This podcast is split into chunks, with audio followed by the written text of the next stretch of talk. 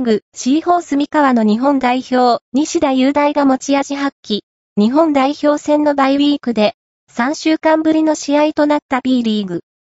シーホース三河が、4日の3等ネオフェニックス戦に、30点以上の大差をつけての勝利した。先週、日本代表デビューを飾った西田雄大も持ち味を発揮した。